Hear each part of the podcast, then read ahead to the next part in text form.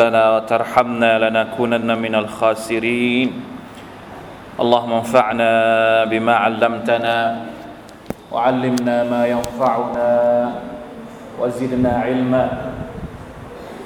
اللهم أصلح لنا أحوالنا كلها. اللهم اجعل جمعنا هذا جمعا مرحوما وتفرقنا من بعده تفرقا معصوما. اللهم ان هذا الجمع المبارك الكريم اللهم اجعل هذا الجمع المبارك الكريم من عبادك الصالحين اللهم تقبل منهم واصلح احوالهم وبارك لهم برحمتك يا ارحم الراحمين พี่น้องครับสลามอะลัยกุมวะราะห์มะตุลลอฮ์วะบะเราะกาตุฮ์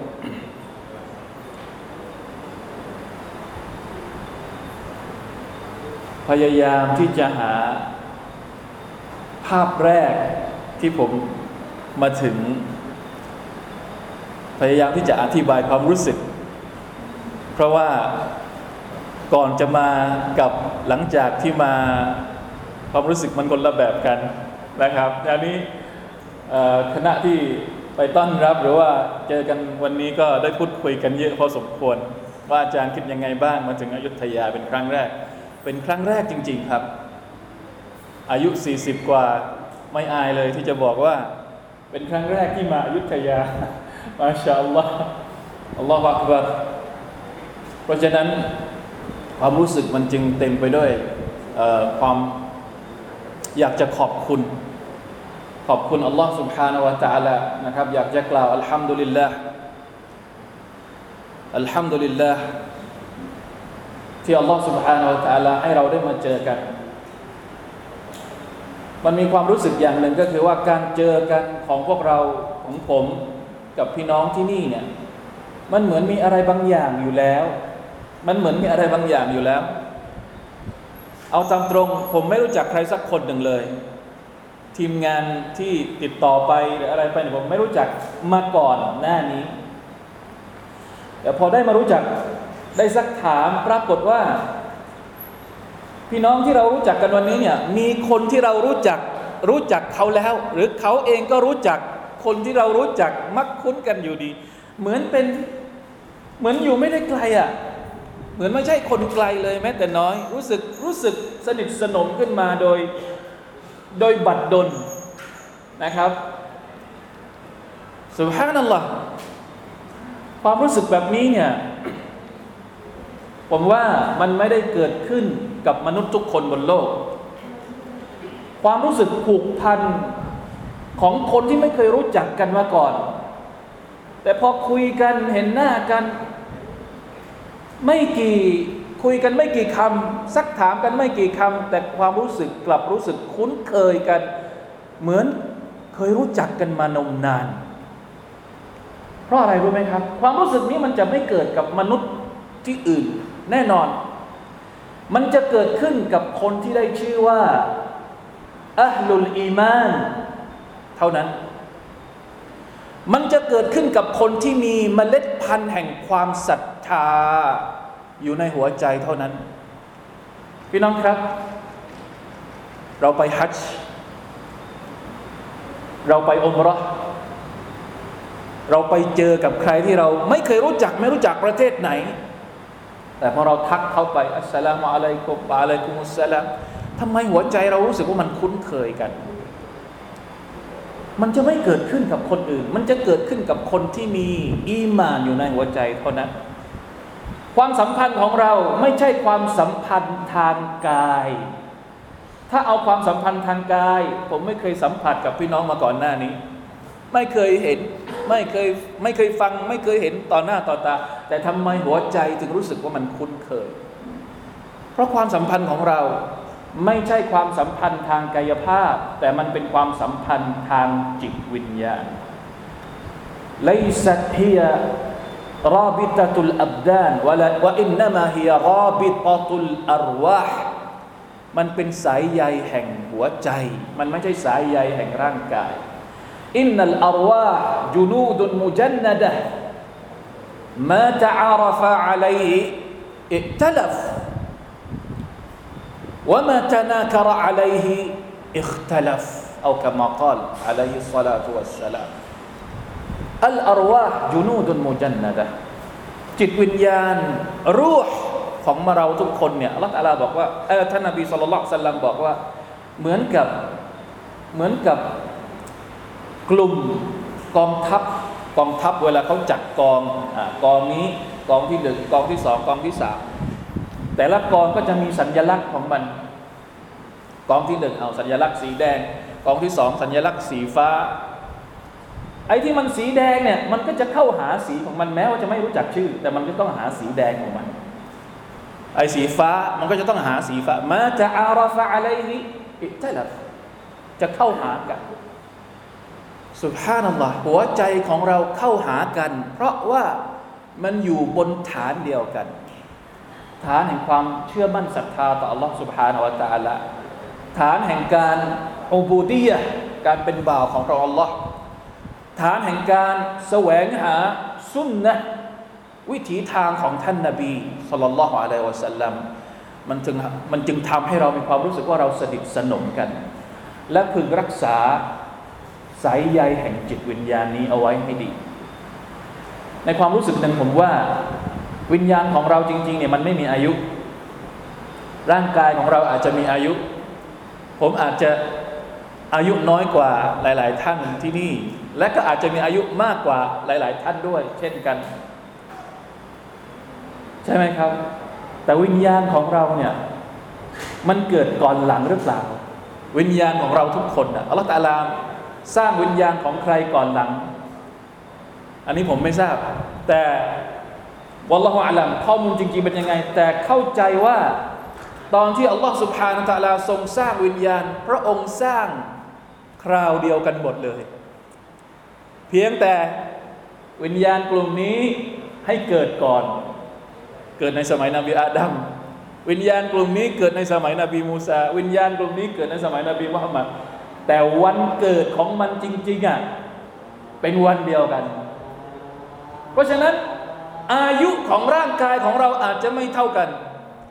แต่อายุวิญญาณของเรา เท่ากันหมดเลย เวลาที่เราตายไปวิญญาณของเราก็ยังอยู่ แล้วอาจจะได้ไปเจอกับวิญญาณของคนก่อนๆที่เป็นบรรดาอัลซอลถ้าเราเป็นอัลซอลิฮี ถ้าวิญญาณของเราเป็นวิญญาณที่ซอลิฮีอัลลอฮฺตะลาก็จะให้ไปอยู่กับบรรดาวิญญาณที่เป็นซอลิฮีด้วยกัน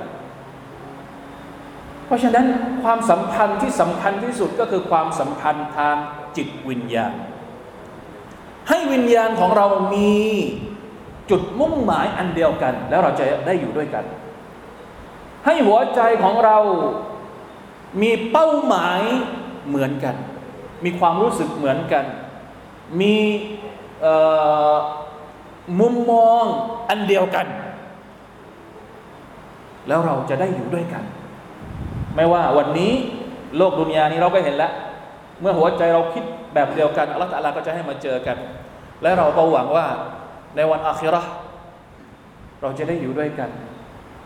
อันอัลมารอุอิอันตะบะมันอัพบับจะมีสหายคนหนึ่งมาหาท่านนบีสุลต่านละฮ์อะลัยฮิวะสัลลัมแล้วมาถามท่านว่า ยารอซูลลอฮ์มัตตสซาวันกิยามัตจะเกิดเมื่อไหร่ ท่านนบีถามว่า ถามเขากลับไปว่ามาดัตตะละฮะเจ้าเตรียมอะไรไว้บ้างสำหรับวันเกียรมัตที่ถามว่าวันเกียรมัตจะเกิดวันไหนเนี่ยเตรียมอะไรไว้ อันนี้คือคำถามที่คนจะถามมากกว่าคำถามว่าวันเกียรมัตจะเกิดวันไหนเนี่ย ท่านนบีเองก็ไม่มีคำตอบเพราะอัลลอฮฺไม่ได้ให้คำตอบกับท่าน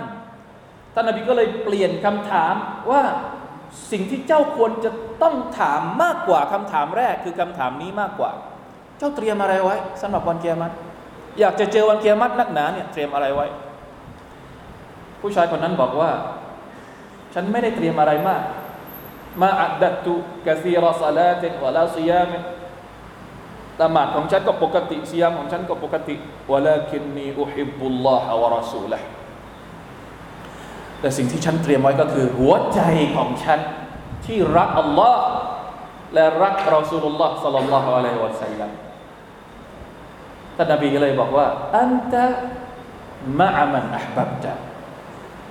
ท่านจะได้อยู่กับคนที่ท่านรัก เห็นหรือยังครับ ว่าอะไรที่เราควรจะต้องเตรียม เตรียมหัวใจของเรา เตรียมจิตวิญญาณของเรา ซึ่งผมคิดว่ามันไม่มีอายุวันละมาอาลัมผมไม่แน่ใจกับข้อมูลนี้ แต่เท่าที่เรียนมาน่าจะ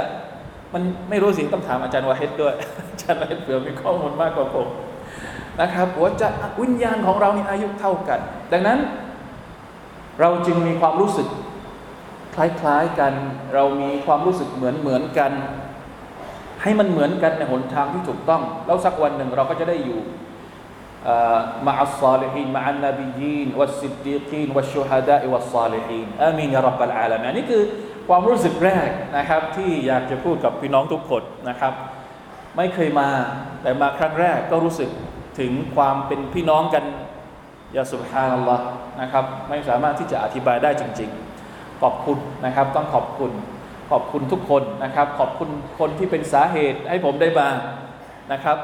ขอบคุณอัลลอฮฺตะลาไปแล้วก็ต้องขอบคุณคนที่เป็นสาเหตุให้เราได้มาที่นี่นะครับ ขอบคุณพี่น้องนะครับที่มาร่วมกันแสดงให้เห็นถึงประจักษ์พยานความยิ่งใหญ่ของลลอฮฺสุบฮาอัลตาลาที่ทำให้เราได้สัมผัสถึงเนืหมัดกันเป็นพี่น้องกัน ระหว่างคนที่มีอีมานในหัวใจอัลฮัมดุลิลลาฮ์อัลลอฮิบินะมัติฮิตะติมุสซาลิฮะ ส่วนเรื่องที่จะคุยคืนนี้นะครับ เนื่องจากเจ้าภาพไม่ได้บอกให้คุยเรื่องอะไร ถ้าบอกผมก็เตรียมตามเรื่องที่บอกกันแหละ แต่เนื่องจากเจ้าภาพนะครับอาจจะบอกเป็นผู้ประสานงานก็แล้วกัน ผู้ประสานงานไม่ได้บอกว่าจะให้คุยอะไรนะครับ ผมเองก็มัวแต่ตื่นเต้นอยู่เอ๊จะไปเจอยังไงอะไรแบบไหนก็เลย เอาเท่าที่มี และมันพอดีด้วยอัลฮัมดุลิลละมันพอดีกับช่วงที่เราอยู่ในช่วงต้นปีฮิจรัชศักราชใหม่ 1444 แล้วก็ช่วงนี้ก็เป็นน่าจะเป็นช่วงเหมาะนะเป็นโอกาสเหมาะที่เราจะเอาเรื่องนี้มาคุยกันสักนิดหนึ่ง การถอดบทเรียนจากเหตุการณ์ฮิจรัชพี่น้องครับถามว่าทำไมที่เราควรจะต้องถอดบทเรียนจากเหตุการณ์ฮิจรัชด้วย อันที่จริงแล้วการถอดบทเรียนจากเหตุการณ์ฮิจรัชเนี่ยมันไม่ใช่เฉพาะพวกเราเท่านั้นนะ ที่มานั่งคุยเรื่องนี้ ที่มานั่งให้ความสำคัญกับเรื่องนี้ คนที่ให้ความสำคัญกับฮิจรัชยุคแรกเลย ย้อนกลับไปกี่ปี ย้อนกลับไปกี่ปี พวกเราคิดว่ามีใครที่ให้ความสำคัญกับเรื่องราวของฮิจรัชในอดีตเนี่ยย้อนกลับไปสักกี่ปี ร้อยปีได้ไหมร้อยปีก่อนมีคนพูดเรื่องฮิจรัชไหมโอ้ยร้อยปีนานไปอะยี่สิบปีสิบปี มีคนพูดเรื่องฮิจรัชไหมก็น่าจะมีอะนะ จริง ๆ แล้วคนที่เอาเรื่องฮิจรัชมาพูดเป็นคนแรก หรือว่าเอามาพูดเป็นยุคแรกก็คือ คนที่ทำปฏิทินฮิจรัชนี่แหละ ใครเป็นคนทำปฏิทินฮิจรัชเพราะถ้าหากว่าคนคนนั้นคนในยุคนั้นไม่ให้ความสำคัญกับฮิจรัชของท่านนาบีสุลต่านละอะลัยวะสัลลัมก็คงจะไม่เอาฮิจรัชมาเป็นจุดเริ่มต้นปฏิทินอิสลามที่เรารู้จักกันดี ปฏิทินฮิจรัชสักราชเนี่ย มันเริ่มต้นมาอย่างไงพี่เราอาจจะมีข้อมูลบ้างนะครับเรามารื้อฟื้นกันสักนิดหนึ่งจะให้เห็นถึงความสำคัญ หรือให้เห็นถึงการให้ความสำคัญของคนในยุคซาลฟคนในยุคสหาบะ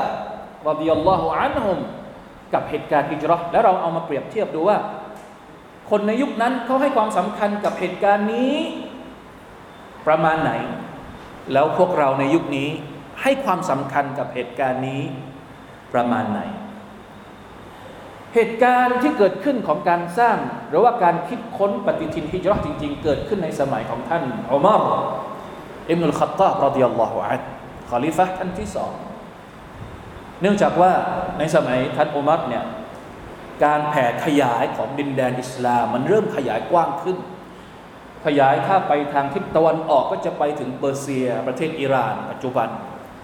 ถึงบุคอรอไปถึงในถ้าทางตะวันตกก็จะไปถึงอียิปต์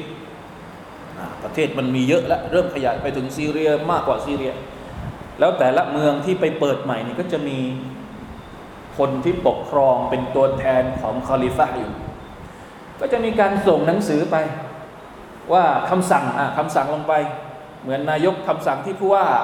คำสั่งให้ทำนู่นทำนี่มีนโยบายอะไรก็สั่งไป ปรากฏว่า หนังสือที่ส่งไปกับหนังสือที่ได้รับกลับมาเนี่ยมันไม่มีวันที่ ยังไม่มีการเขียนวันที่ในสมัยนั้น ก็เลยทำให้เกิดความสับสน ว่าอะหนังสือฉบับนี้มันมาเมื่อไหร่อะคำสั่งของคอลีฟะฉบับนี้พอมาดูกับอีกฉบับหนึ่งเอ้ยมันมันคำสั่งมันค้านกันอะอันนี้บอกให้ทำพอบอกให้ยกเลิก ตกลง ยกเลิกมาก่อน หรือคำสั่งมาก่อน เพราะไม่ได้ระบุวันที่ ก็เลยร้องเรียนไปที่ท่าน ท่านอุมัรคอลิฟะบอกว่าเนี่ยหนังสือของท่านเนี่ยมันทำให้เราสับสนว่าเออตกลงอันไหนมาก่อนมาหลังอุมัรก็เลยเรียกบรรดาที่ปรึกษาบรรดาซาบะที่เป็นที่ปรึกษาเนี่ยว่าเออเราจะทำปฏิทิน เราจะทำปฏิทินเพื่อลงวันที่ เพราะคนอาหรับในสมัยก่อนไม่ใช้ปฏิทินเพราะอะไรเขาไม่มีวันที่เพราะอะไร เพราะว่าเขาจะนับ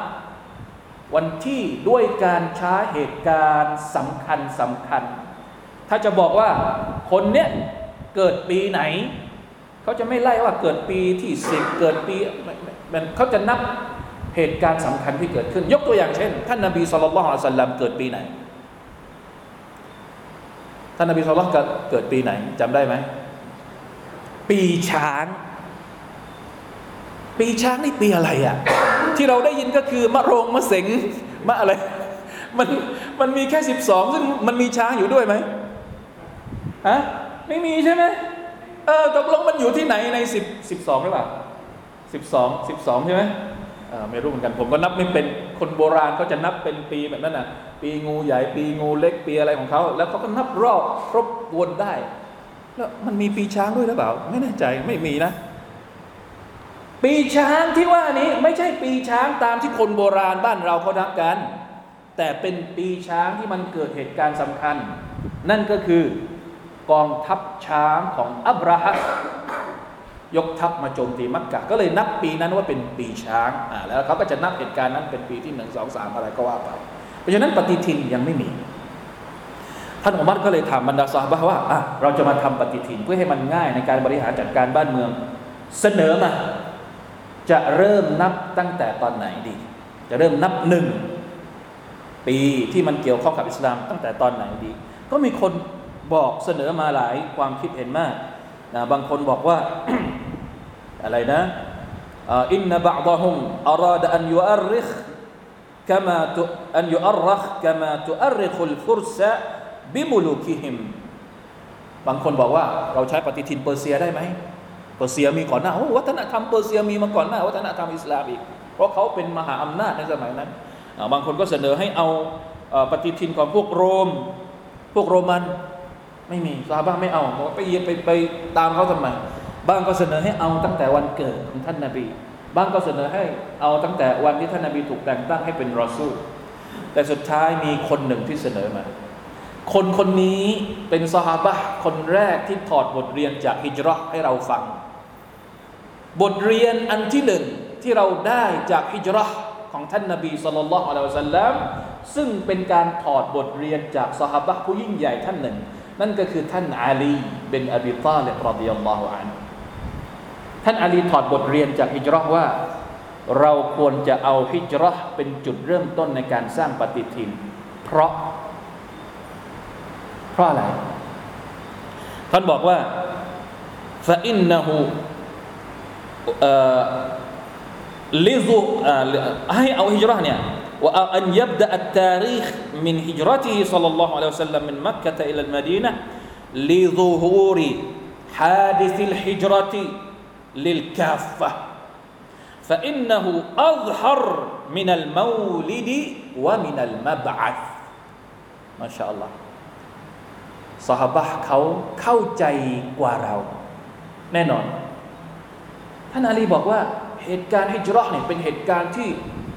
คนในสมัยนั้นทุกคนรู้หมดเลย เพราะมันเป็นเหตุการณ์ที่ไม่ใช่เกิด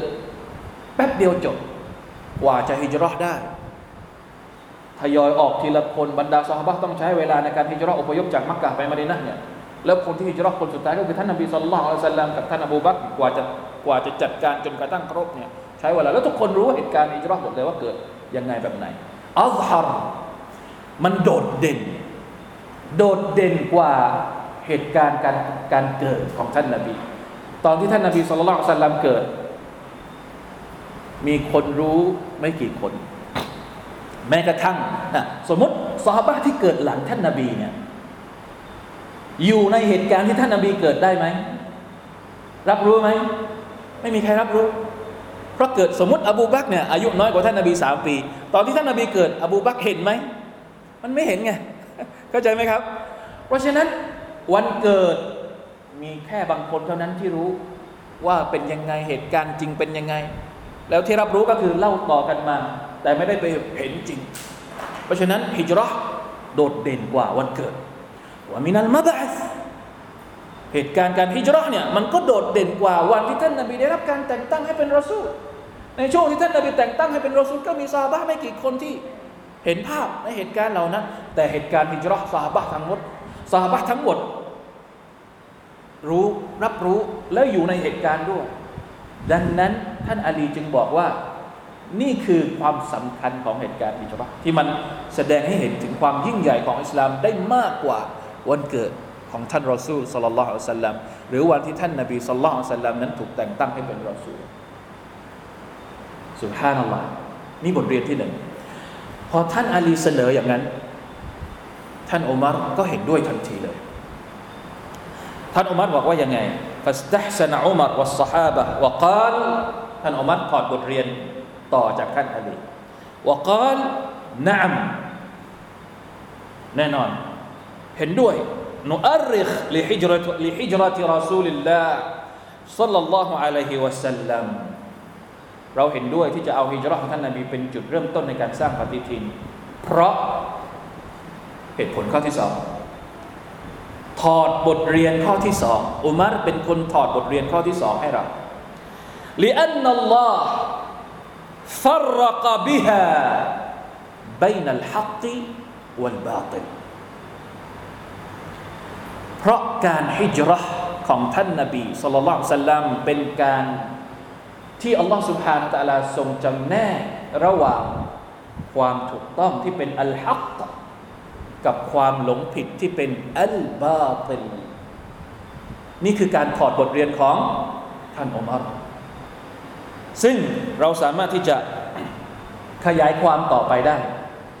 เหตุการณ์ฮิจรัชเนี่ยในความคิดเห็นของท่านอุมัรก็คือเป็นจุดเปลี่ยน เกือบทุกด้าน ถ้าเราจะมองว่าในสมัยมักกะ13 ปีนะครับ ในสมัยมักกะ13 ปีเนี่ยเป็นสมัยที่บรรดานักวิชาการเรียกมันว่ามรฮะลตุอัลอิสติดอาฟอิสติดอาฟหมายถึงยุคแห่งการถูกกดขี่ ไม่มีสักปีหนึ่งในสมัยมักกะ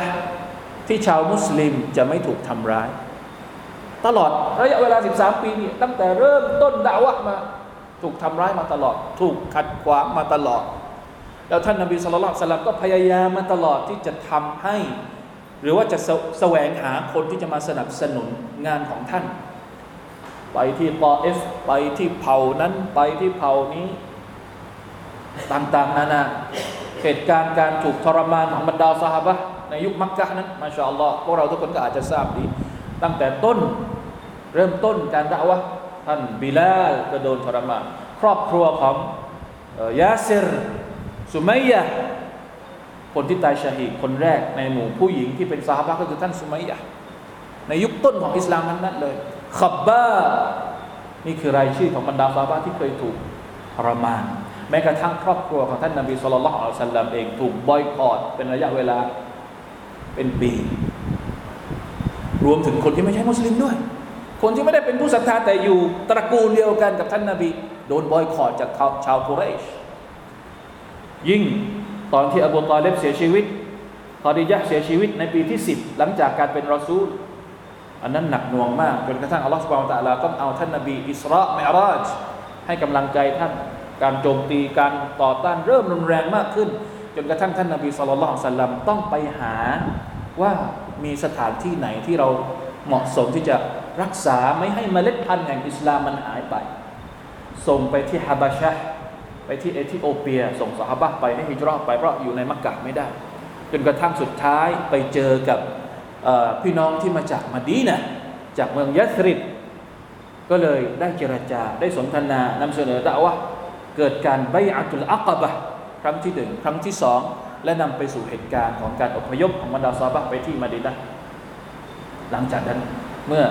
ครบ 13 ปีของการใช้ชีวิตที่มักกะเพราะฉะนั้นอิสติดาฟคือสิ่งที่เราเห็นชัดมากในมักกะอัลลอฮฺตาลา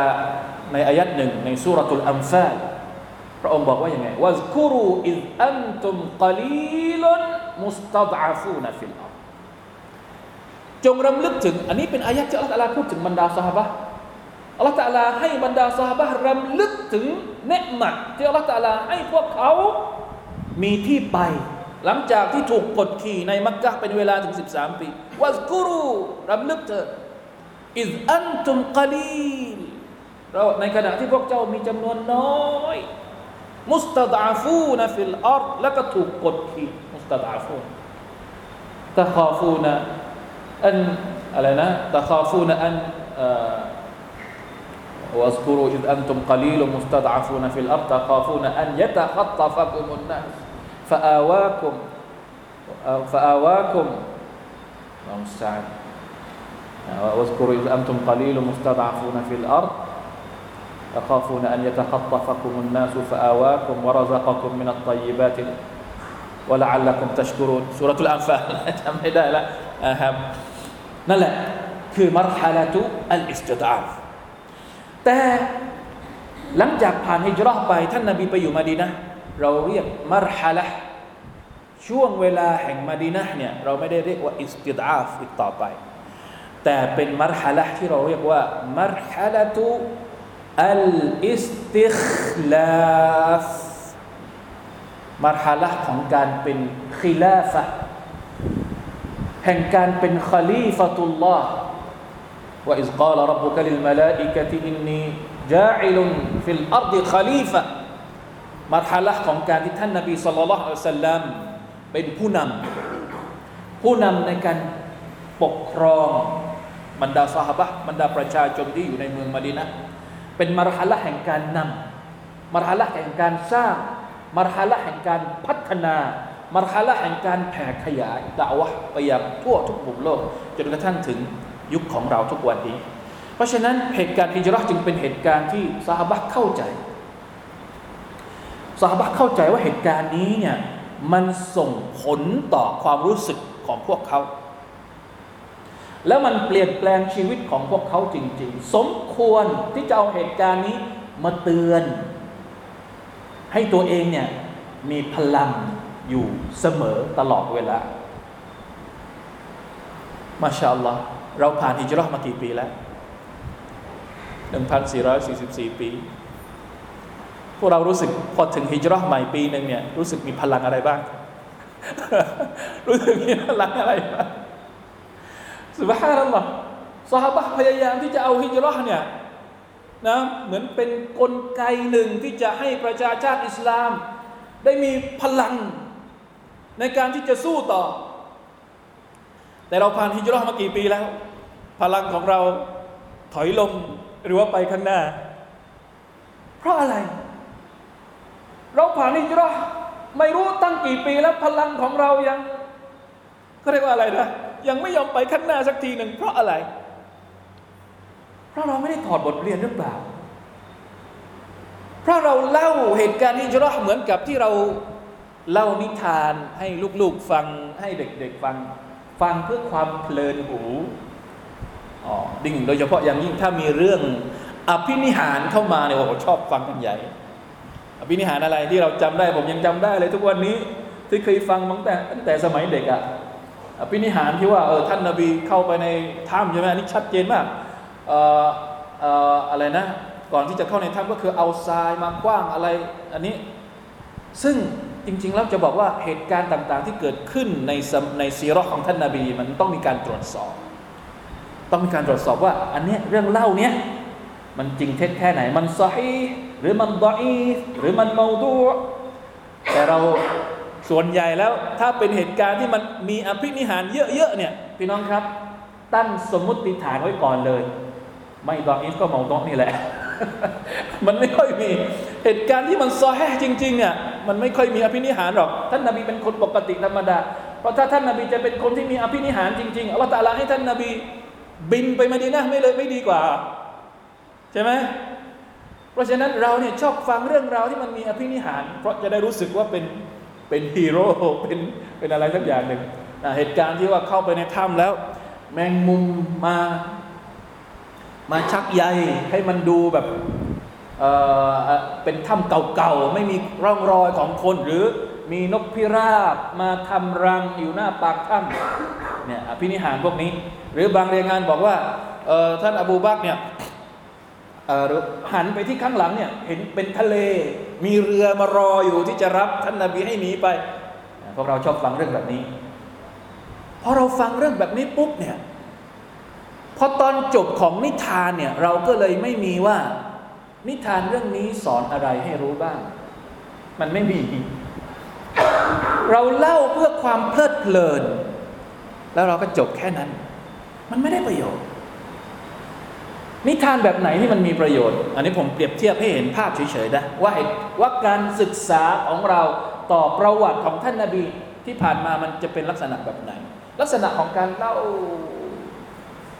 ซึ่งมันไม่ควรจะเล่าแบบแบบเหมือนเล่านิทาน แล้วไม่มีบทเรียนอะไรที่จะใช้หลังจากนั้นนิทานอีศบยังดีกว่า หมายถึงว่าเวลาการเล่านิทานอีศบเนี่ยนิทานอีศบเนี่ยพอเล่าเล่าเสร็จปุ๊บมันก็จะมีตอนท้ายว่า นิทานเรื่องนี้สอนให้รู้ว่าว่าไปแล้วก็จะจำตรงนั้น แต่พอทำไมอะทำไมเวลาที่เราเล่านิทานให้เด็ก ๆ ฟังตอนท้ายเรามีว่า นิทานเรื่องนี้สอนอะไรให้รู้ แต่พอเล่าซีรอท่านนบีสุลต่านละสัลลัมกลับไม่มีอะไรสอนให้เรารู้เลย ได้เลย เราต้องควรควรต้องเปลี่ยนวิธีการเล่าใหม่ ให้ได้รับบทเรียนจากทุกเรื่องเลยนั่นแหละนี่คือสิ่งที่เราควรจะต้อง นี่คือน่าจะเป็นวัตถุประสงค์เจตนารมณ์ของสหบะของท่านอุมารของท่านอาลีเป็นอบีตาเลบที่ต้องการให้เหตุการณ์อิจราเป็นเหตุการณ์ที่ใช้ในการนับปีปฏิทิน ให้เราได้รำลึกอยู่เสมอ ให้เราใช้บทเรียนในสมัยอดีตที่เราได้รับจากอิจราเนี่ยมาใช้ในยุคปัจจุบันพี่น้องครับ เชื่อเถอะเหตุการณ์ที่มันเกิดขึ้นในยุคของเราทุกวันนี้เนี่ยลองเราลองนับดูซิว่าเราเจอกับอะไรบ้างพี่น้องคิดว่าตอนนี้สังคมมุสลิมเจอกับปัญหาอะไรบ้าง ปัญหาที่เราคิดว่ามันไม่มีทางออก ปัญหาที่เราคิดว่ามันไม่มีทางแก้เนี่ยอะไรบ้าง หรือว่าเราไม่เคยคิด เราปล่อยให้ชีวิตของเราก็ดำรงไปอยู่อย่างนี้ แล้วตายเมื่อไหร่ก็จบตรงนั้น ไม่เคยคิดมาก่อน ไม่เคยสนใจว่าสภาพสังคมจะเป็นยังไง แต่ละปีแต่ละปีที่เวลาของเราอายุของเราผ่านไปเนี่ยอัลลอฮฺอัลวันพี่น้องครับ เรากำลังเดินทางกลับไปสู่เหตุการณ์ ที่อัลลอฮฺตะลาจะบอกว่ามันเป็นเหตุการณ์วันสิ้นโลกเนี่ย ยิ่งใกล้วันอาคิรอมากเท่าไหร่เนี่ยสภาพของโลกมันจะยิ่งเสื่อมลงไปทุกวันทุกวัน บางทีเราอาจจะคุ้นเคยกับความเสื่อม จนกระทั่งเราไม่รู้ตัวว่าเราอยู่ในสภาวะแบบนั้นอะถูกต้องไหม ตอนแรก ๆ เราอาจจะคิดว่ามันไม่ดีเท่าไหร่ แต่พอถูกประโคมข่าว พอมันคุ้นเคยมากขึ้นไอสิ่งที่มันคิดว่ามันเป็นเรื่องเละเทะ ตอนนี้ก็เป็นเรื่องปกติ พอเข้าใจไหมพอเข้าใจไหมครับ ยกตัวอย่าง เรื่องเขียวเขียวสายเขียว สายเขียว ก่อนหน้านี้กฎหมายระบุชัดเจนว่าเป็นอะไร มาวันนี้กำหนดปริมาณนะกำหนดปริมาณนะกำหนดปริมาณได้ ถ้าปริมาณนี้ โอเค เอาเลยเราเป็นห่วงว่าจะมีใครบางคนในในระหว่างคนที่ใส่หมวกกุปย่อยอย่างเนี้ย เห็นด้วย กับกับวิธีคิดแบบนี้ เสื่อมลงไปไหม สังคมของเรากำลังเจอกับความท้าทายที่มันกำลังท้าทายศรัทธาของเราอยู่ นับวันยิ่งเยอะ จะเสรีทุกอย่าง เรื่องความสัมพันธ์ก็เสรีเรื่องบริโภคก็เสรีอะไรต่าง ๆ มันจะไปตามนั้นหมดเลย มันไม่มีอะไรดีขึ้นเลยถ้ามองในมุมของศีลธรรมจริยธรรม ความเจริญของโลกนี้ นะยิ่งเรามีอุปกรณ์เทคโนโลยีใช้เยอะเท่าไหร่ แต่กลับกลายเป็นว่ามันตรงกันข้ามมันสวนทางกันเลยกับหัวใจของเรา เราเอาแต่พัฒนาข้างนอกของเราอะแต่หัวใจของเรานี่มันถูกย่ำยีโดยที่เราไม่รู้ตัว มันย่ำแย่ลงทุกวันนะ นี่คือปัญหา เราอาจจะมองไม่ออกแต่มันเป็นปัญหานะ ปัญหาเรื่องการดูแล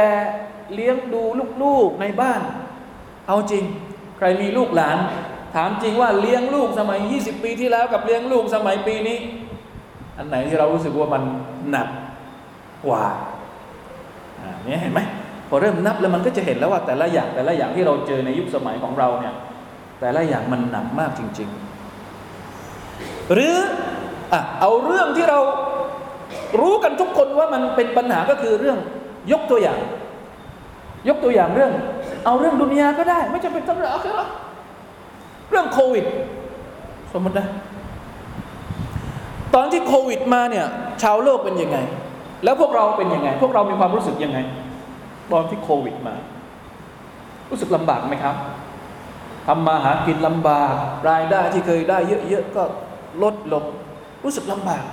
โควิดมากี่ปีสองปี แล้วระหว่างที่โควิดมาเนี่ยก็มีการเยียวยานู่นนี่นั่น ก็ยังหายใจได้ ยังมีริสกีให้กินอยู่ ความลำบากที่เราเจอกับโควิด ลองเอาไปเปรียบเทียบกับความลำบากในสมัยที่ท่านนบีสุลต่านสลัมเจอ ในสมัยมักกะจนกระทั่งต้องอพยพไปมาดีนะเนี่ยเทียบได้ไหมเห็นไหม เหตุการณ์ที่มันเกิดขึ้นกับมนุษย์ยุคนี้ ถ้าเขาเข้าใจที่จะเอาไปถอด เอาไปถอดเอาเหตุการณ์สมัยท่านนาบีมาถอดบทเรียนแล้วเอามาใช้เนี่ยโควิดจิ๊บจ้อยไปเลย ท่านนาบีแก้ปัญหาความรู้สึกอึดอัดกดดันต่อสู้ยังไง ตอนที่ท่านได้รับความลำบากทุกตรมอย่างหนักในสมัยมักกะ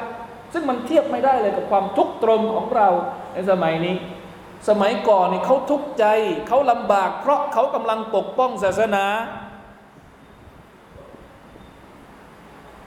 และท่านนาบีก็ผ่านอุปสรรคนั้นมาได้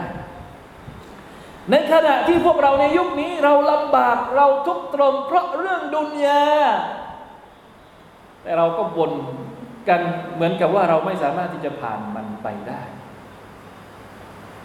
พอมองเห็นภาพหรือยังครับว่า อะไรอะ ที่ฮิจรัชมันจะให้กับเรา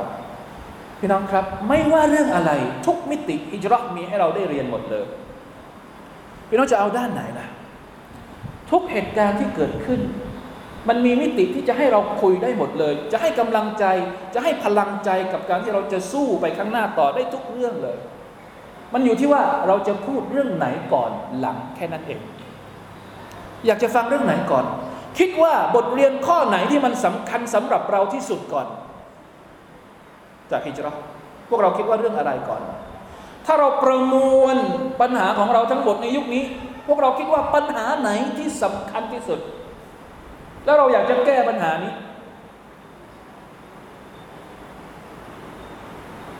คิดว่าปัญหาอะไร ที่สำคัญที่สุดสำหรับพวกเราในฐานะที่เป็นผู้ศรัทธาต่อ Allah Subhanahu Wa Taala และ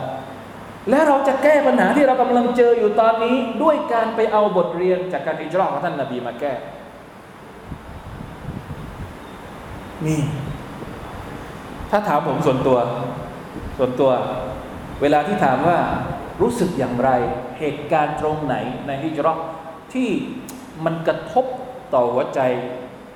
แบบอย่างจังมาก ๆสำหรับผมนะ ผมนึกถึง นะมันมีอยู่หลายเหตุการณ์ตั้งแต่ท่านนาบีออกจากบ้านไปเจอท่านอบูบักนะเราเนี้ยเราก็ฟังมาตลอด แต่เหตุการณ์ที่ทำให้มันมันมันติดอยู่ในหัวจริง ๆ ก็คือเหตุการณ์ที่ว่าท่านนาบีสุลต่านละฮ์อะลัยวะสัลลัมออกจากมักกะแทนที่ท่านจะไปมาดีนะเลย ท่านกลับเดินทางลงตรงกันข้ามกับเส้นทางมาดีนะยะซักัลลอฮุคัยรแล้วก็ปีนภูเขา ที่เรียกว่าจาบาลุเซลจาบาลโซอยู่ทางตอนตอนใต้ของมักกะพี่น้องเปิด YouTube ดูได้เลยยาบาลโซว่าสภาพภูเขานั้นมันเป็นยังไง ใครอายุห้าสิบสามบ้างในนี้ขอโทษที มีใครอายุห้าสิบสามบ้าง ไม่มีไม่มีใกล้ใกล้ยุเยอะเยอะกว่านั้นใช่ไหมเอาน้อยกว่าห้าสิบสามก็แล้วกัน น้อยกว่าห้าสิบปี ยกมือสักนิดนึงก็ยังดีเออน้อยกว่าห้าสิบปีโอเค เอามีคนยกหลายคน คนที่ปีนเขาวันนั้นนะ คนหนึ่งอายุห้าสิบสามอีกคนหนึ่งอายุห้าสิบภูเขาโซภูเขาสูงมากเลย ผมไปดูแล้ว ไม่ปีนแน่นอนผมไปดูแล้วไม่ปีนจะน้อยเคยปีนไหมอะเคยปีนแล้ว ผมไม่ปีนมันสูงอย่าอัลลอฮ์สุบฮานัลลอฮ์ผู้ชายอายุห้าสิบสามนี่เรายังอายุยังไม่ถึงห้าสิบก็รู้สึกไม่ไหวแล้ว เดินมาก็หอบแล้วบางทีนะทำอะไรหนักๆก็ไม่ไหวแล้วหมดแรงลองคิดดู คนอายุห้าสิบปี ท่านนบีสุลต่านอายุห้าสิบสามปี ตอนนั้น ท่านอบูบักอายุห้าสิบสองคนปีนเขาขึ้นไป นอนอยู่ในถ้ำข้างบนนั้น เป็นระยะเวลาสามวัน ไม่ได้ไปเที่ยวนะ ไม่ได้ไปตั้งแคมป์ไม่ได้ไปกางเต็นท์อ่าไม่ได้ไปแคมปิ้งเหมือนเทรนสมัยนี้ที่เขาไปเที่ยวขึ้นเขาปีนเขาไปภูกระดึงอะไรเนี่ยไม่ใช่ ไปทำอะไร ต้องการที่จะรักษาอะไร อะไรที่มีค่าที่สุดที่สองคนนี้เอามา ของคำหนึ่งพันดีนาร์ไหม ไม่ใช่ ไม่ใช่ทรัพย์สิน ไม่ใช่สมบัติ ไม่ใช่อะไรทั้งสิ้น แต่สิ่งที่สองคนนี้เอามาด้วย คืออะไร คือสิ่งที่เราใช้อยู่ทุกวันนี้แหละ ถ้าไม่มีการฮิจรัอิสลามจะมาถึงเราไหม ผู้ชายสองคนที่ตรากตรำลำบาก กว่าจะเดินทางถึงมาดีนานี่ใช้เวลาสิบวันหนึ่งรบีอุลอาวลจนถึงสิบสองรบีอุลอาวลท่านนบีถึงมัสยิดนบีของท่านเนี่ยก็คือสัปดาห์หนึ่งโดยประมาณเนี่ยต้องแล้วระหว่างทางเจอกับเหตุการณ์ต่าง ๆ นานาเยอะแยะมากมายเนี่ยถามว่าเอาอะไรหนีมาหนีคดีอะไรมาหนีคดีซุกอะไรมาหรือเปล่าไม่ใช่ ไม่ได้ซุกหุ้นไม่ได้ ไม่ได้มีคดีเกี่ยวกับดุนยาเลย คดีเดียวเท่านั้นก็คือ มุชริกีนจะทำลายอิสลาม ถ้าไม่มีรอซูลุลลอฮ์สัลลัลลอฮุอะลัยฮิวะสัลลัมอิสลามก็จะหมดไป แล้วเราก็จะไม่มีอิสลาม มาใช้จนถึงทุกวันนี้ ด้วยเหตุนี้ท่านนาบีจึงต้องหนีเพื่อที่จะเอาอิสลามมาให้กับพวกเรา สิ่งที่มีค่ามากกว่าโลกนี้ทั้งโลกเนี่ยคือ สิ่งที่เกิดขึ้นในฮิจรัที่ทำให้ผู้ชายสองคนต้องปีนเขาอัลลอฮฺอาลัมว่ากลางวันหรือว่ากลางคืน ถ้ากลางวันก็ร้อน ถ้ากลางคืนก็มองไม่เห็นอะไรลำบากทั้งสองทำให้เราคิดได้สักนิดหนึ่งไหม ว่าจริง ๆ อิสลามที่เรามองมันง่าย ๆ ทุกวันนี้ ทุกวันนี้ใครอยากจะรับอิสลามมาหาตัวอิหมัมรับอิสลามจบ มีมัสยิดอยู่ทุกแห่งนี่ผมตกใจมากเลยในละแวกนี้ มัสยิดเมื่อกี้นะครับอีวานพาไปตระเวนมาบอกเนี่ยก็นี่ก็มัสยิดนี่ก็มัสยิด ไม่เกินหนึ่งกิโลด้วยซ้ำไปมัสยิดสองแห่งอะอิสลามไม่ได้เหมือนในสมัยบะสมัยท่านนบีบอกอิสลามง่ายมากยุคเรากุรอานนะกุรอานนะกุรอานเนี่ยแต่ละมัสยิดมีอยู่กี่เล่ม จะอ่านแบบเล่มแบบไหน เล่มสีเขียวก็มีเล่มอักษรสีแดงก็มีเล่มตะจุยดก็มีเล่ม เล่มแบบ จะอยากจะเป็นมุสลิมยุคนี้ง่ายมาก อยากจะเรียนรู้อิสลามยุคนี้ สะดวกง่ายได้ แต่สมัยก่อนกว่าที่เขาจะได้รับบันทึกอายัดอัลกุรอานสักอายัดหนึ่งต้องใช้อะไร ขอให้เรานึกถึงเหตุการณ์ที่ท่านนาบี พยายามจะเอาอิสลามมาให้เราต้องผ่านความลำบากอะไรมาว่า นี่แหละ ตอนที่ท่านนาบีใกล้จะเสียชีวิต ท่านจึงสั่งนักสั่งหนา พวกท่าน เวลาที่อิสลามมาอยู่กับท่านแล้ว ให้เห็นคุณค่าของมัน ว่ากว่าอิสลามจะมาถึงเราต้องผ่านอะไรมา เราเห็นคุณค่าของมันหรือยังท่านนบีจึงสั่งว่า เวลาที่เรายึดมั่นกับอิสลามเนี่ยอุดดูอะลัยฮะบินนาวาจิซขบมันด้วยฟันกราม หมายถึงให้แน่น เพราะว่าถ้าถ้ากัดด้วยฟันหน้าเนี่ยบางทีมันเอาไม่อยู่ มันหลุดได้ ต้องขบด้วยฟันกรามอุดดูอะไรฮะบินดาวาจิสเพราะนี่คือสิ่งที่มีค่าที่สุดในชีวิตเรา แต่ที่น่าเสียดายเหลือเกินก็คือว่าทุกวันนี้เราไม่ได้ให้คุณค่ากับอิสลามที่ผ่านเหตุการณ์ต่าง ๆ นานาเหล่านั้น กว่าจะมาถึงเราเนี่ย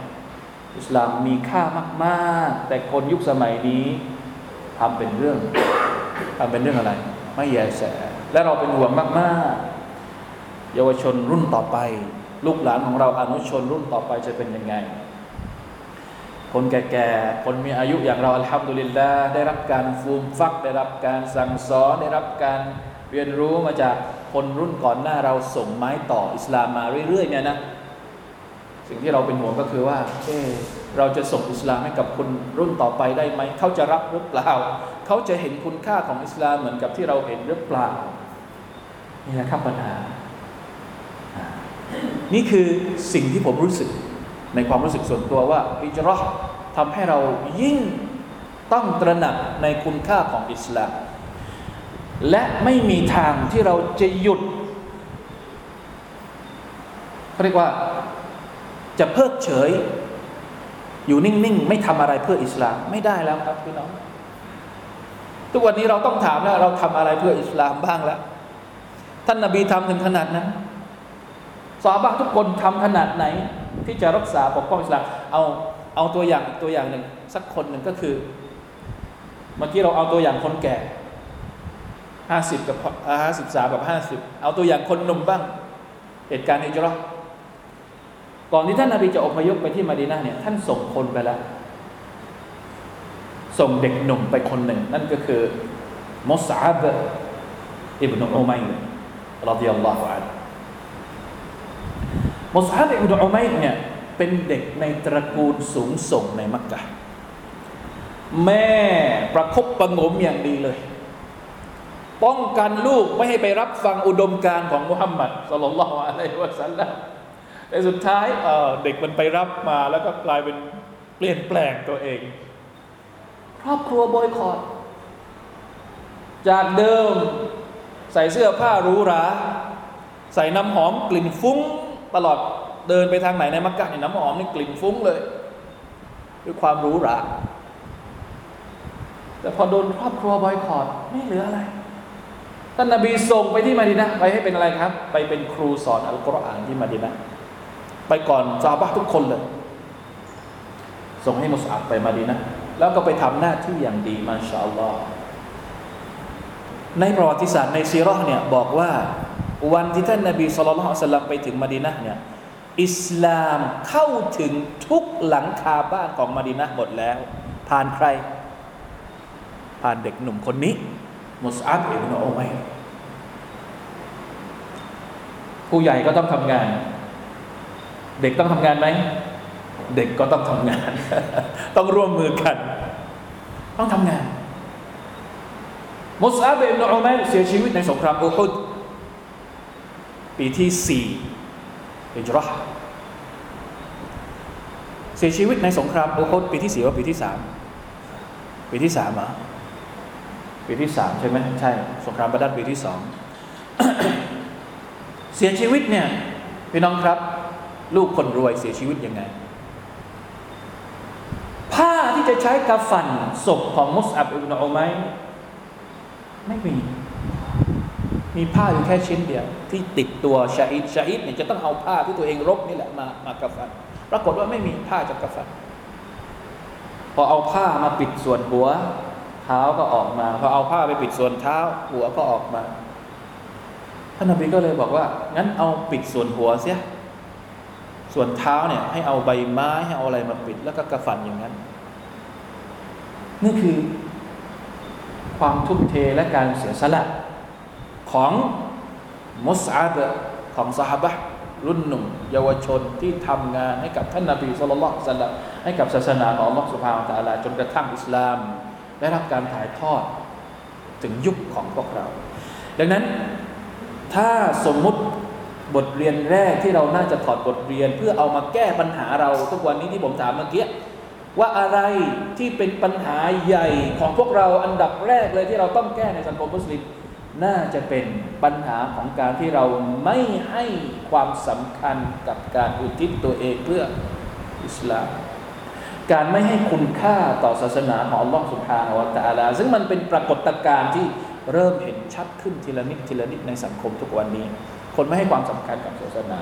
ลูกหลานเราไม่ให้ความสำคัญกับศาสนาจะทำอย่างไรให้คน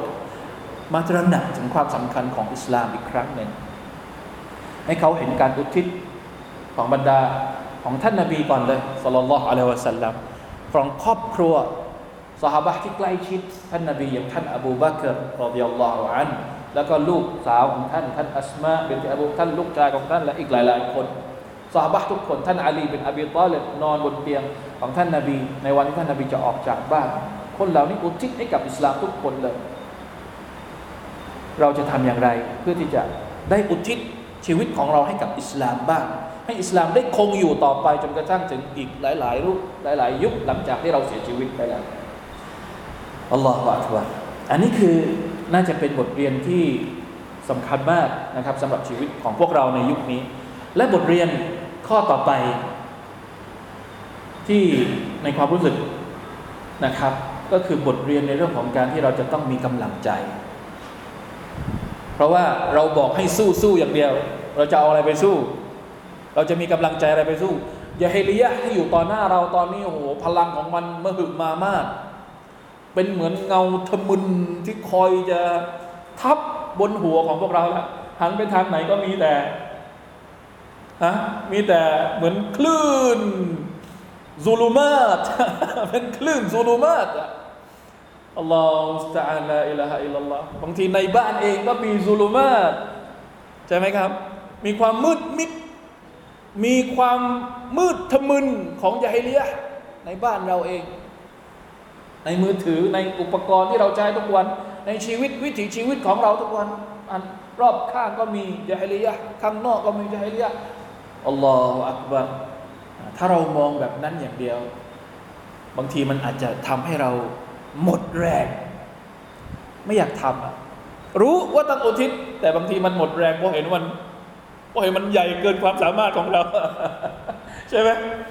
เราจะเอาบทเรียนตรงไหนของฮิจรัชมาเพิ่มพลังให้กับเรา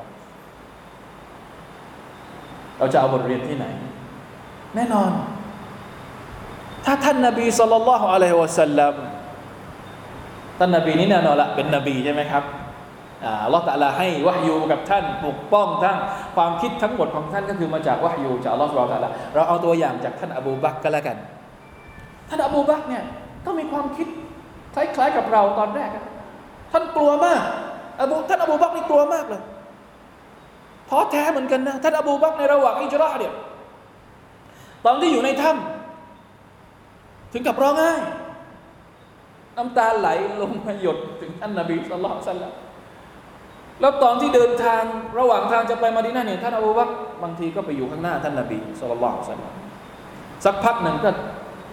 กลับมาอยู่ข้างหลังท่านต่อสักพักหนึ่งก็ไปข้างหน้าไปข้างหลังไปข้างหน้าไปข้างหลังท่านนบีถามว่าเป็นอะไรอบูบักท่านทำอย่างนี้ทำไมท่านอบูบักบอกว่าฉันที่ฉันอยู่ข้างหน้าท่านเนี่ยเพราะฉันกลัวว่าศัตรูจะมา จะมาจากข้างหน้า ฉันก็เลยต้องไปอยู่ข้างหน้าท่าน จะได้ป้องกันท่านได้ แต่ว่าพอฉันอยู่ข้างหน้าไปนานๆ ฉันก็กลัวว่าศัตรูจะมาจากข้างหลัง เป็นห่วง ก็เลยต้องย้ายมาอยู่ข้างหลังต่ออีก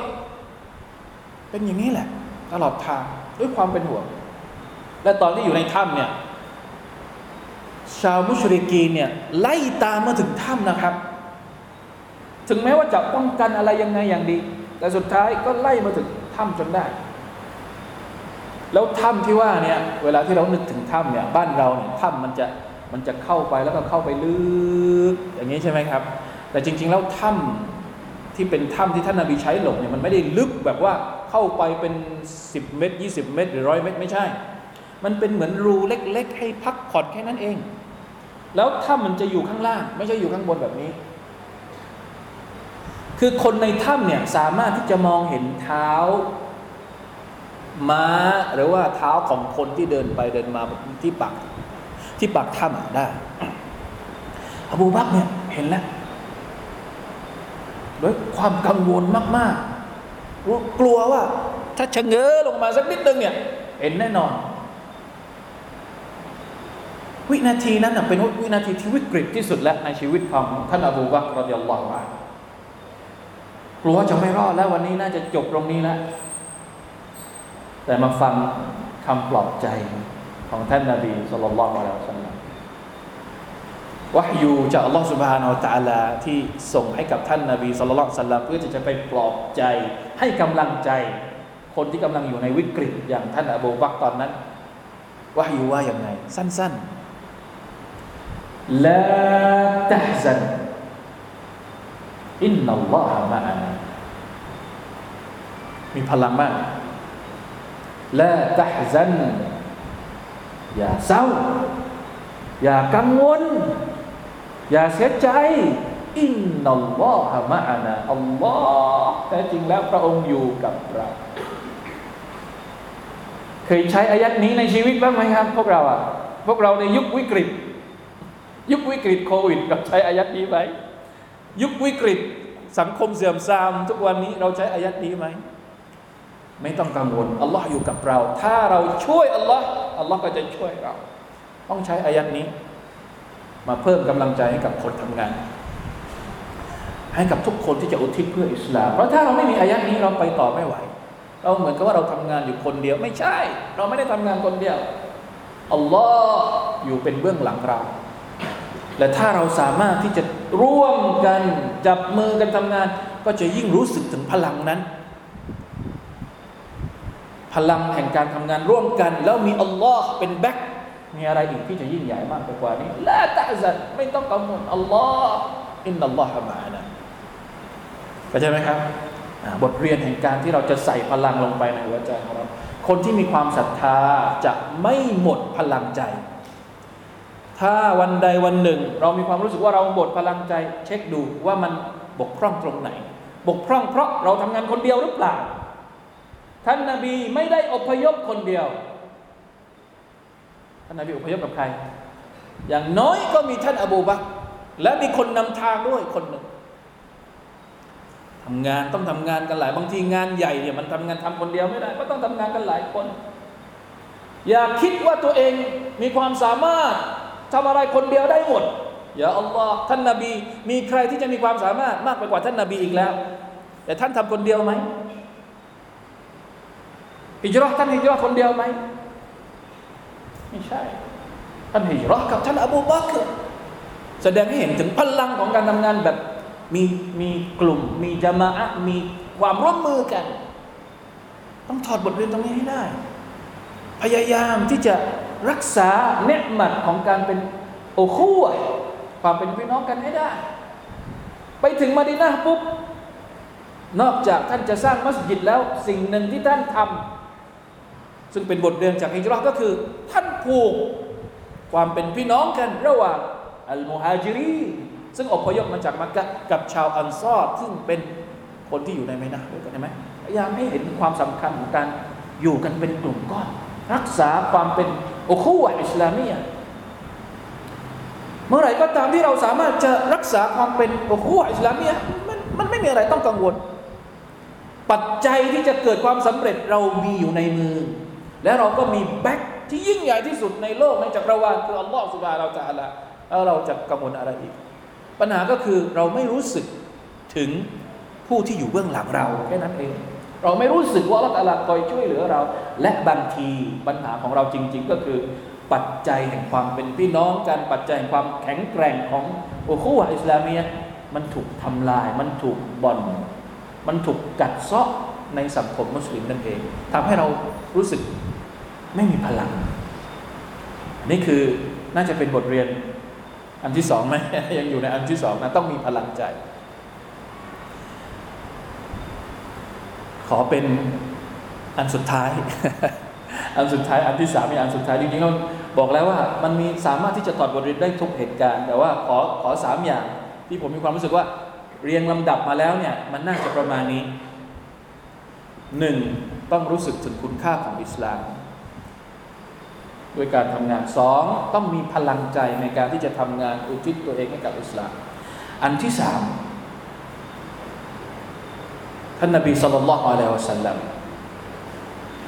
ตั้งแต่วันแรกที่ท่านประกาศอิสลาม จนกระทั่งวันสุดท้ายที่ท่านเสียชีวิต ทุกอย่างถูกดำเนินการอย่างเป็นระบบมาชาอัลลอฮ์ อัลลอฮ์ตาลาสอนให้ท่านนาบีทำงานอย่างเป็นระบบ รับอิสลามวันแรกปุ๊บประกาศอิสลามวันแรกปุ๊บอย่าเพิ่งเผยแพร่ อย่าเพิ่งเผยแพร่ในวงกว้างก่อน ให้ไปบอกว่าอันดิรอาชีรตะกัลอักรบีว่าอันดิรอาชีรตะกัลอักรบีหมายถึงว่าไปบอกให้กับคนที่ใกล้ชิดเป็นญาติสนิทก่อน อย่าเพิ่งไปบอกคนอื่นก่อนทำไมอะทำไมไม่ให้ประกาศเลยทีเดียวอะ อิสลามเป็นของดีไม่ใช่เหรอทำไมไม่ขึ้นไปประกาศเลยไม่ใช่ ต้องวางแผน ต้องเอาคนใกล้ชิดต้องหาคนสนับสนุนก่อน ต้องหาคนที่เข้าใจเราที่สุดก่อน คือการที่อัลลอฮฺสอนให้ท่านนาบีทำงานเป็นขั้นเป็นตอน หลังจากนั้นค่อยประกาศหลังจากผ่านไปสามปี ค่อยประกาศฟัสดะบิมาตุมารประกาศได้แล้วตอนนี้ประกาศ วางแผน มี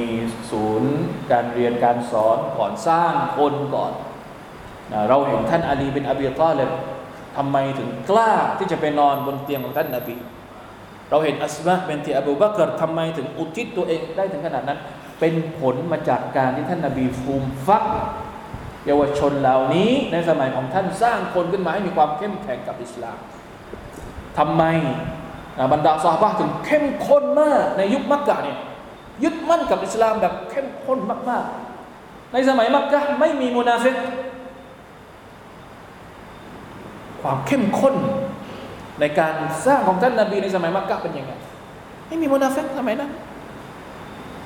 มีแต่มุชริกีนกับอิสลามนี่แหละขั้นเป็นตอนนะครับ แล้วพอไปอยู่ที่มาดีนะเราก็เห็นชัดเจนว่า การทำงานของท่านนาบีนั้นเป็นขั้นเป็นตอนเป็นระเบียบ ทุกอย่างเหมือนกับถูกวางจัดวางอย่างไม่มีที่ติปีแรกทำอะไรก่อน ไปเขียนสัญญากับพวกเยิฮูดีก่อน ว่าเรามาอยู่ด้วยกันต้องช่วยกันปกป้องมาดีนะมาดีนะเป็นของพวกเราทุกคนนะนะพวกท่านอยู่มาดีนะท่านก็ต้องช่วยพวกเราในการปกป้องมาดีนะถ้าท่านละเมิดสัญญานี้ ท่านก็จะอยู่มาดีนะไม่ได้ ในมาดีนะเนี่ยมีตลาดของยาฮูดีใหญ่ ๆ อยู่สามตลาด ในขณะที่ชาวมุสลิมไม่มีตลาดเลย เศรษฐกิจอยู่ในมือยาฮูดีหมด ท่านอาลีเป็นอบีตอเลยจะแต่งงานเนี่ยต้องไปยืมเงินยาฮูดีสุฮานัลลอฮ์ต้องไปหาของมาขายให้กับยาฮูดี กับชาวยิวในมาดีนะเศรษฐกิจตอนที่ท่านนาบีไปใหม่ๆอยู่ในมือยิวหมดเลย แต่ท่านนาบีก็วางแผน สุดท้ายไปสร้างตลาดใหม่ ตลาดของยาฮูดีเริ่มเริ่มเขาเรียกว่าอะไรนะ เริ่มเริ่มเริ่มไม่มีคนไป เพราะมีตลาดใหม่ท่นนาบีเห็นไหมจัดการเรื่องเศรษฐกิจยังไงจัดการเรื่องอการเรียนการสอนอัลกุรอานยังไง จัดการเรื่องอุตสาหกรรมต่าง ๆ การพัฒนาเมืองในสมัยของท่านนาบี มันไม่ใช่แค่สอนศาสนาอย่างเดียวนะ เราอย่าเข้าใจผิดว่าท่านนาบีสอนศาสนาอย่างเดียวไม่ได้บริหารจัดการ รัฐมาดีนะเลย คนละเรื่องเลย เหตุใดที่ท่านนาบีต้องสร้างมัสยิดก่อน ให้เป็นจุดศูนย์กลางของสังคมแห่งวิสัยทัศน์ต้องมีวิสัยทัศน์ว่ามัสยิดจะใช้เป็นอะไร จัดกระบวนการทุกเรื่องทั้งหมดช่างฝีมืออะไรบ้างที่มีในสมัยของท่านนาบียาอัลลอฮ์จนกระทั่งสุดท้าย ความเข้มแข็งของมาดีนะมีความพร้อมมากพอ จนขั้นมีกองกำลัง สามารถออกไปทำจิฮาออกไปทำสมรภูมิสงครามไปไปต่อต้าน คนที่จะพยายามทำลาย นี่คือมันเป็นระบบระเบียบ มีระบบชูรอว่าอัมรุฮุมชูรอไบนะฮุมว่าชาวิรฮุมฟิลอัมริท่านนบีจะทำอะไร ท่านมุชาวาระกับสหบะก่อน ไม่ใช่เพราะว่าต้องการจะบอกว่าท่านนบีไม่รู้ ไม่ใช่อัลลอฮฺตาลาสอนท่านนบีทุกอย่างแล้วแต่ทำไมท่านนบีต้องมุชาวาระต้องประชุมหารือระหว่างสหบะเพื่อที่อัลลอฮฺตาลาจะสอนเราว่า การทำงานมันต้องมีการวางแผนการพูดคุยกันในในหมู่คนที่ทำงาน อิสลามมาถึงเราไม่ใช่ด้วยอภินิหาร เอาอย่างนี้ก็แล้วกัน ศาสนาเราไม่ใช่ศาสนาอภินิหารไม่ใช่ ศาสนาของเราเป็นศาสนาแห่งการด่าวะเป็นศาสนาแห่งการมุจาฮัดะเป็นศาสนาแห่งการตาดฮียะเป็นศาสนาแห่งการจิฮาดการต่อสู้ในหนทางของ Allah سبحانه และ تعالى เป็นศาสนาแห่งการมุจาฮัดะก็คืออะไรกับสู้กับตัวเองพยายามอัลจิฮาดต่อสู้ในหนทางของเราในทุกเรื่องทุกระบบต้องต้องมองอย่างนี้ อย่ามองอิสลามเป็นแค่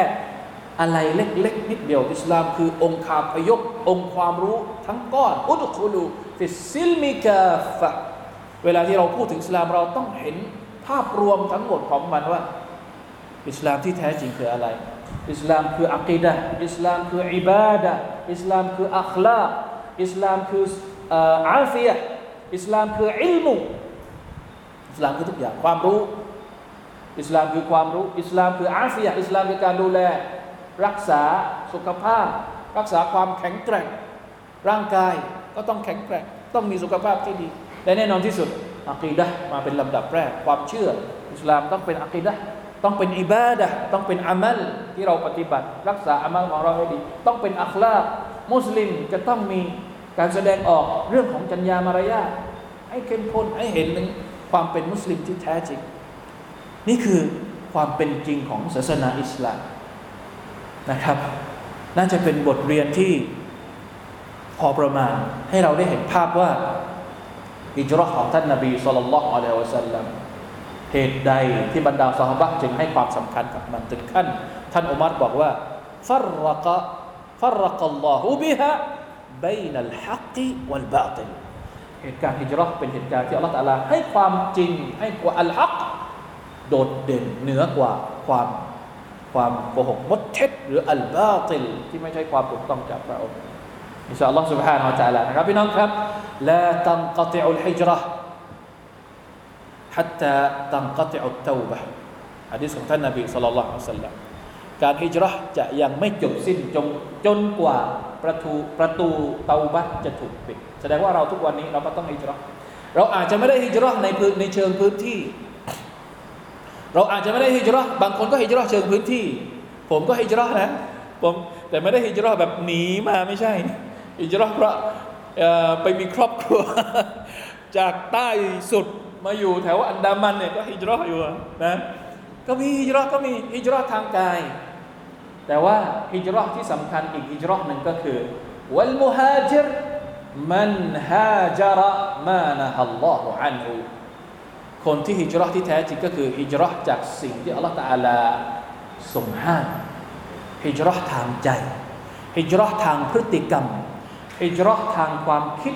จากความคิดเดิมๆที่เป็นความคิดไม่เอาความสำคัญของอิสลาม ไม่ให้ความสำคัญกับอิสลาม ความคิดแบบไม่ได้เกี่ยวข้องกับการเชิดชูคำสอนของอัลลอฮ์เชิดชูคำสอนของสุนนะของท่านนบีสุลต่านสัลลัมไปสู่อิจรอไปสู่ความคิดใหม่ ความคิดที่จะดูแลอิสลามความคิดที่จะเอาจริงกับการปฏิบัติตามสุนนะของท่านนบีสุลต่านสัลลัมนี่คืออัลฮิจรอห์ซึ่งมันเป็นภารกิจวาจิบของพวกเราทุกคน ไม่ใช่เฉพาะในยุคท่านนบีเท่านั้น ถ้าวันนี้พฤติกรรมของเรายังเป็นพฤติกรรมที่ไม่ถูกต้องอยู่ เราก็ต้องฮิจรอห์จากพฤติกรรมนี้ไปสู่พฤติกรรมหนึ่งถ้าชุมชนของเรายังเป็นชุมชนที่กระท่อนกระแท่นอยู่ เราต้องพยายามวางแผน เพื่อที่จะนำชุมชนของเราฮิจรัไปสู่สภาพที่ดีกว่านี้ อินชาอัลลอฮฺสุบฮานาอัลลอฮฺหวังว่าพวกเรานะครับคงจะได้รับความเมตตา ความช่วยเหลือเตาฟีกจากอัลลอฮฺสุบฮานาอัลลอฮฺให้เป็นคนที่รู้ถึงคุณค่าของอิสลาม และมีกำลังใจที่จะอุทิศตัวเอง เพื่ออิสลามบ้างนะครับ แล้วก็ต้องช่วยกันนะครับ อย่าทำงานแบบโชว์ออฟคนเดียว เพราะมันไม่มีในสาระบบของอิสลามของการทำงานแบบโชว์ออฟเพียงคนเดียวท่านนาบีไปกับท่านอบูบักรอดิยัลลอฮุอันในการฮิจรัชของท่านนะครับแต่ท่านก็ร่วมกันสร้างนะครับเมืองมาดินาร่วมกับซาบะคนอื่นๆทุกคนเรียกว่าอัลลอฮิตาลาอะไรขอบคุณอีกครั้งนะครับสำหรับเวลาดีๆ ช่วงเวลาที่บรักะนะครับในวันศุกร์แล้วก็อะไรนะ ได้แล้วนะครับให้พี่น้องได้หายใจบ้างนะครับครูบรรยายเองก็อยากจะหายใจด้วยขอบคุณอีกครั้งหนึ่งนะครับคิดว่าคงจบแล้วเพราะว่าเนื้อหาที่ผมอยากจะพูด อยากจะฝากเอาไว้เผื่อว่าเป็นประโยชน์ต่อไปในนะครับ ให้เราได้เริ่มต้นฮิจรัชศักราชใหม่ ด้วยการเเห็นความสำคัญของมัน แล้วก็พยายามที่จะเรียนรู้อิสลามอย่างเสมอต้นเสมอปลายนะครับ เพื่อที่เราจะได้เพิ่มเติมอิมานของพวกเรา เป็นต้นทุนสำคัญในการดำรงชีวิตของเราต่อไป เรื่อยๆ จนกว่าเราจะได้กลับไปหาอัลลอฮ์สุบฮานาวะตาลาอย่างน้อยก็ปีต่อปี อย่างน้อยก็คิดว่าสักปีนี้ก่อนอิจรอหนึ่งร้อยหนึ่งพันสี่ร้อยสี่สิบสี่ต้องมีอะไรที่เป็นการเปลี่ยนแปลงสักอย่างสองอย่างกับตัวเราเอง กับครอบครัวเราหรือกับชุมชนเราด้วย เป็นประจักษ์พยานว่าเราได้เรียนรู้จากฮิจรัชแล้วจริง ๆ إن شاء الله سبحانه وتعالى. وفقنا الله وإياكم لما يحب ويرضاه. والله تعالى أعلم. وصلى الله على نبينا محمد وعلى آله وصحبه وسلم.